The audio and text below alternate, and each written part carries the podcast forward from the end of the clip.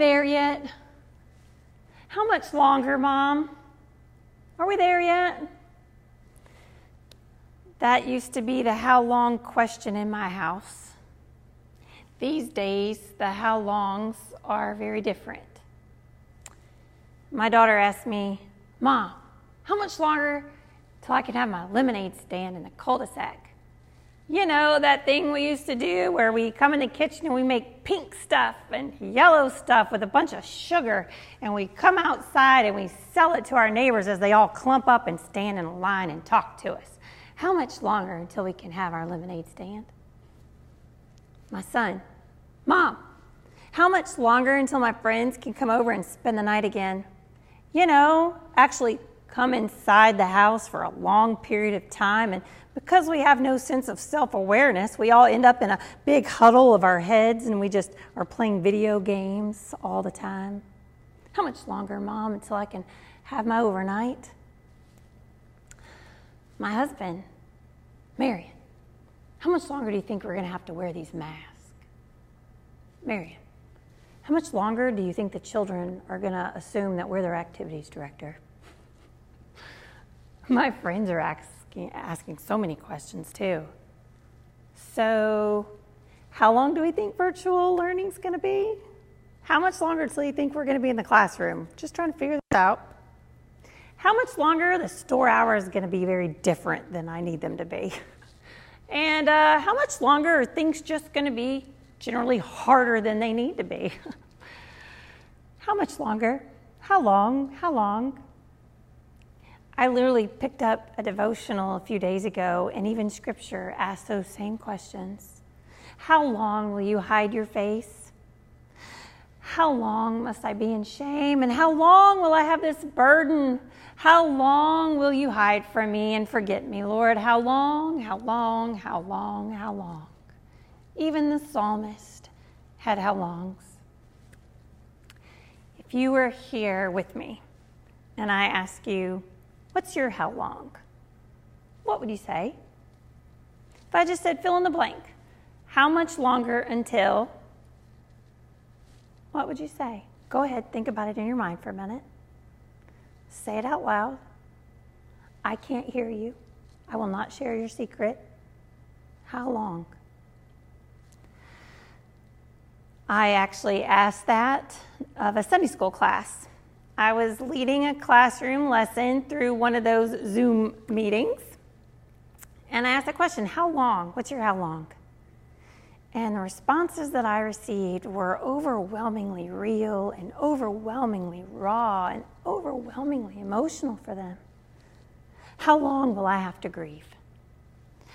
How long am I going to be hurt?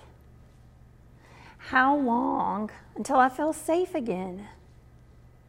How long until I don't have to eat alone? There are lots of how longs we have.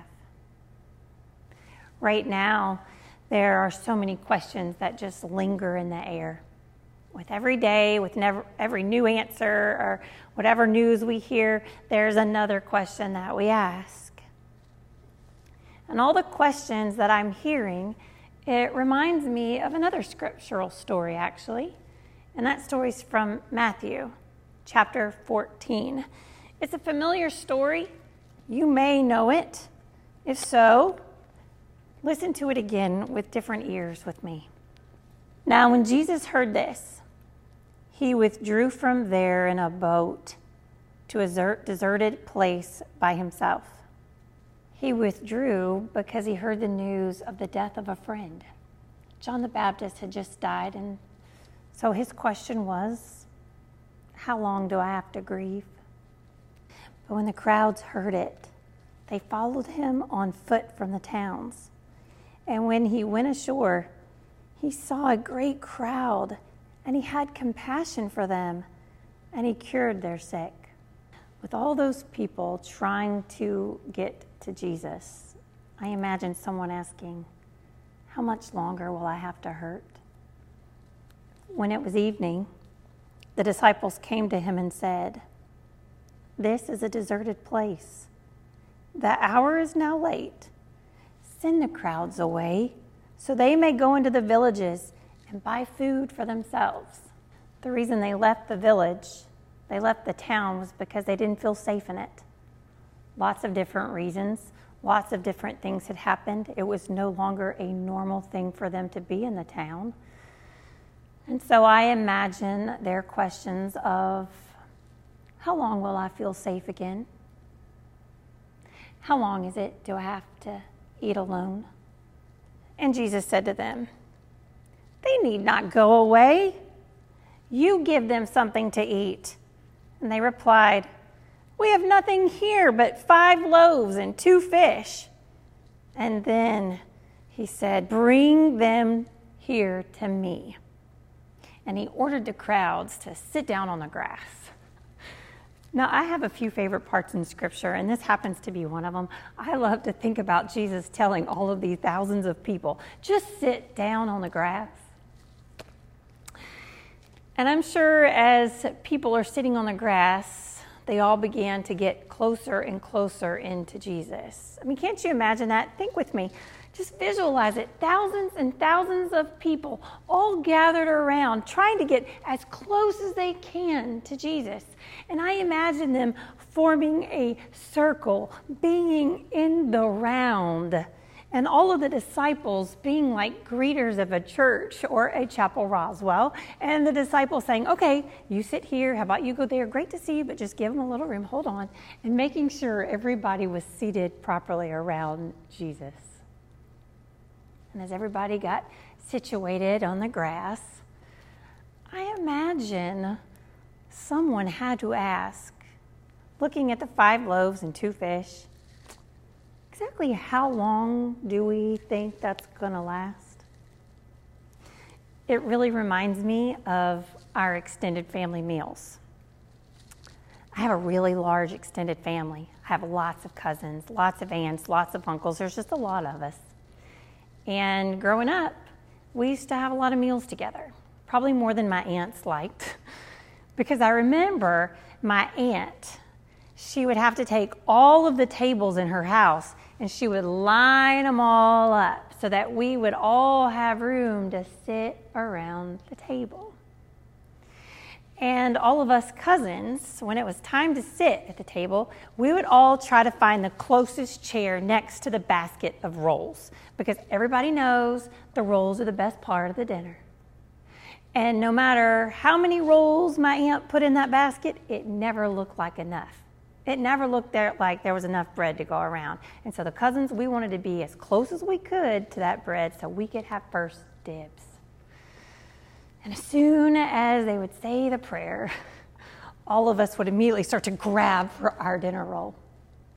And as we did, I remember my aunt, my Aunt Susan, would use that loud, screaming, talking voice, and she would say, Ugh, kids, just pass to the right.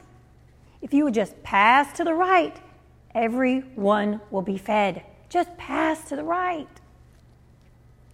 Taking the five loaves and the two fish, he looked up to heaven and blessed and broke the loaves and gave them to the disciples. And the disciples gave them to the crowds. And all ate, and all were filled. They must have known my aunt because they passed to the right.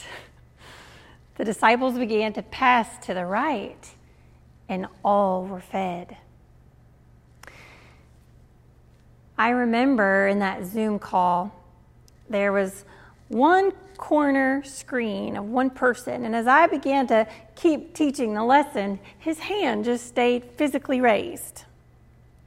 And he wouldn't unmute until I called on him. And so as soon as I called on him, he said, Well, I have a how long. I said, Okay, what's your how long? And he said, How much longer do we get to have Sunday school virtually? He said, I live in Florida, and this is the best thing because I finally get to have Sunday school every single morning. How long do we get to keep this up? And there it is the bounty. In the midst of how longs, there's always God's bounty. Psalm 13, that same psalmist that says, How long, how long? In the end, that same psalm says, I will sing to the Lord of God's bounty. I will sing with the Chapel Roswell musicians of God's bounty because God has dealt bountifully with me. At the end of Matthew, of the feeding of the 5,000, scripture says that as the disciples took up the remaining, there were 12 baskets full. 12 baskets of bread left. In the midst of the how longs, there was plenty of God's bounty. And that's it. That's the good news, isn't it? That knowing, no matter the question we ask, that God's bounty is there waiting for us. Chapel Roswell, in these moments of worship, we're the crowd. We are the crowd that is circling around Christ. In fact, our logo tells us that. Our Chapel Roswell logo actually has the lines of the chapel these lines represent the pews of life and faith in the round with Christ in the middle. These days, as I look at our logo, one could even suggest that the pews where you sit, those lines could also be the Wi Fi signal for virtual worship. Christ is still in the center. Chapel Roswell, we come together in the round, knowing that we come to be fed. We come with our burdens. We come to feel healed and we come for safety.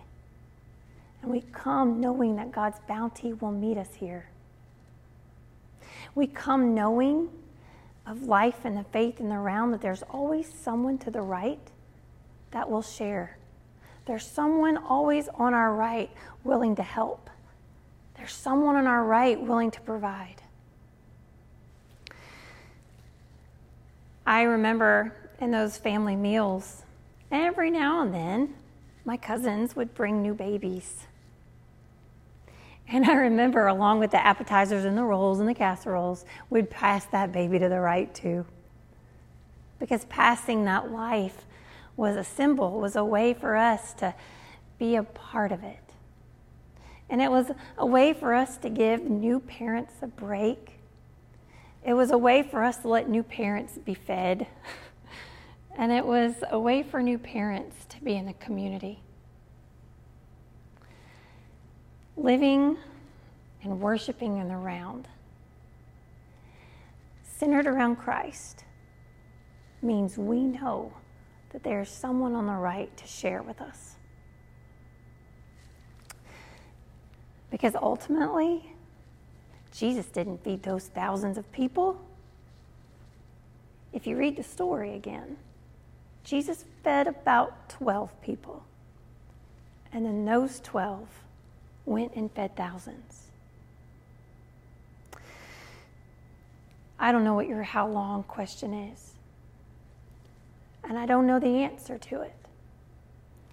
But I know that we can bring them all and we can sit in the grass, in the round, centered around Christ. And I know that when we do, we will not eat alone. And I know that when that blessing happens, we will be blessed with more than we know. And we will sing of God's bounty. And so now I invite you to come and have a seat on the grass with me. Jesus blessed, broke, and gave. In that spirit, may we have our own time of blessing through prayer now. Pray with me. Gracious and holy Lord, we come to you knowing that we have more questions in our hearts than we even understand. Forgive us for the times we haven't trusted in the answers, and show us new ways where we can have courage and strength in you.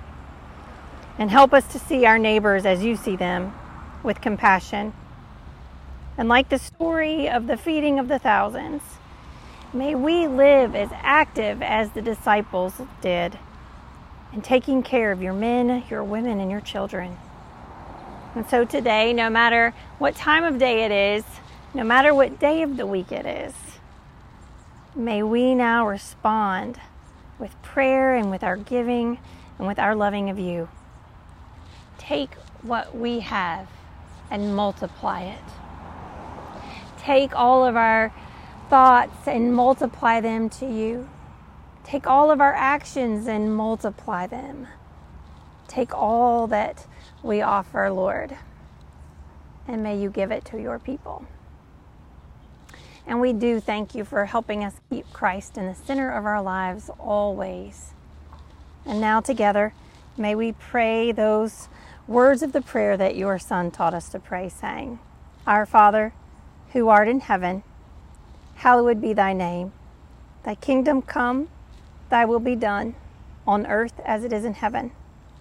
Give us this day our daily bread, and forgive us our trespasses, as we forgive those who trespass against us.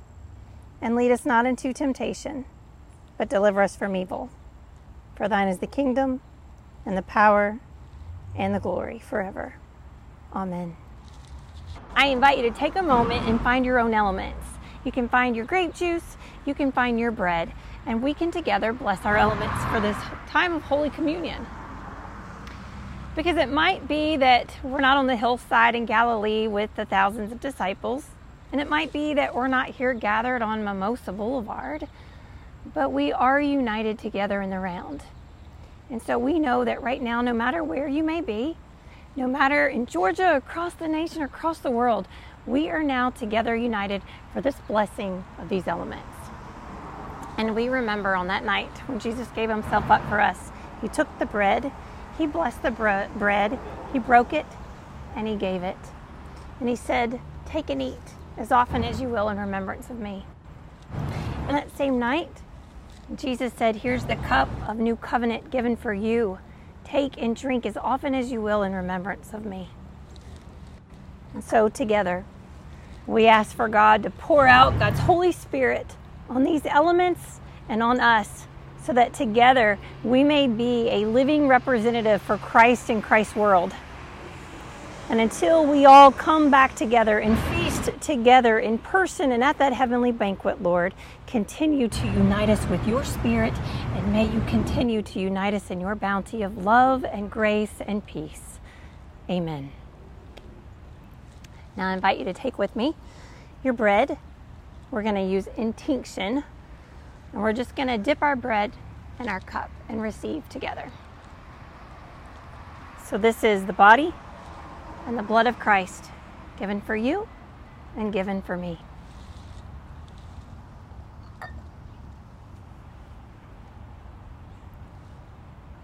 Amen.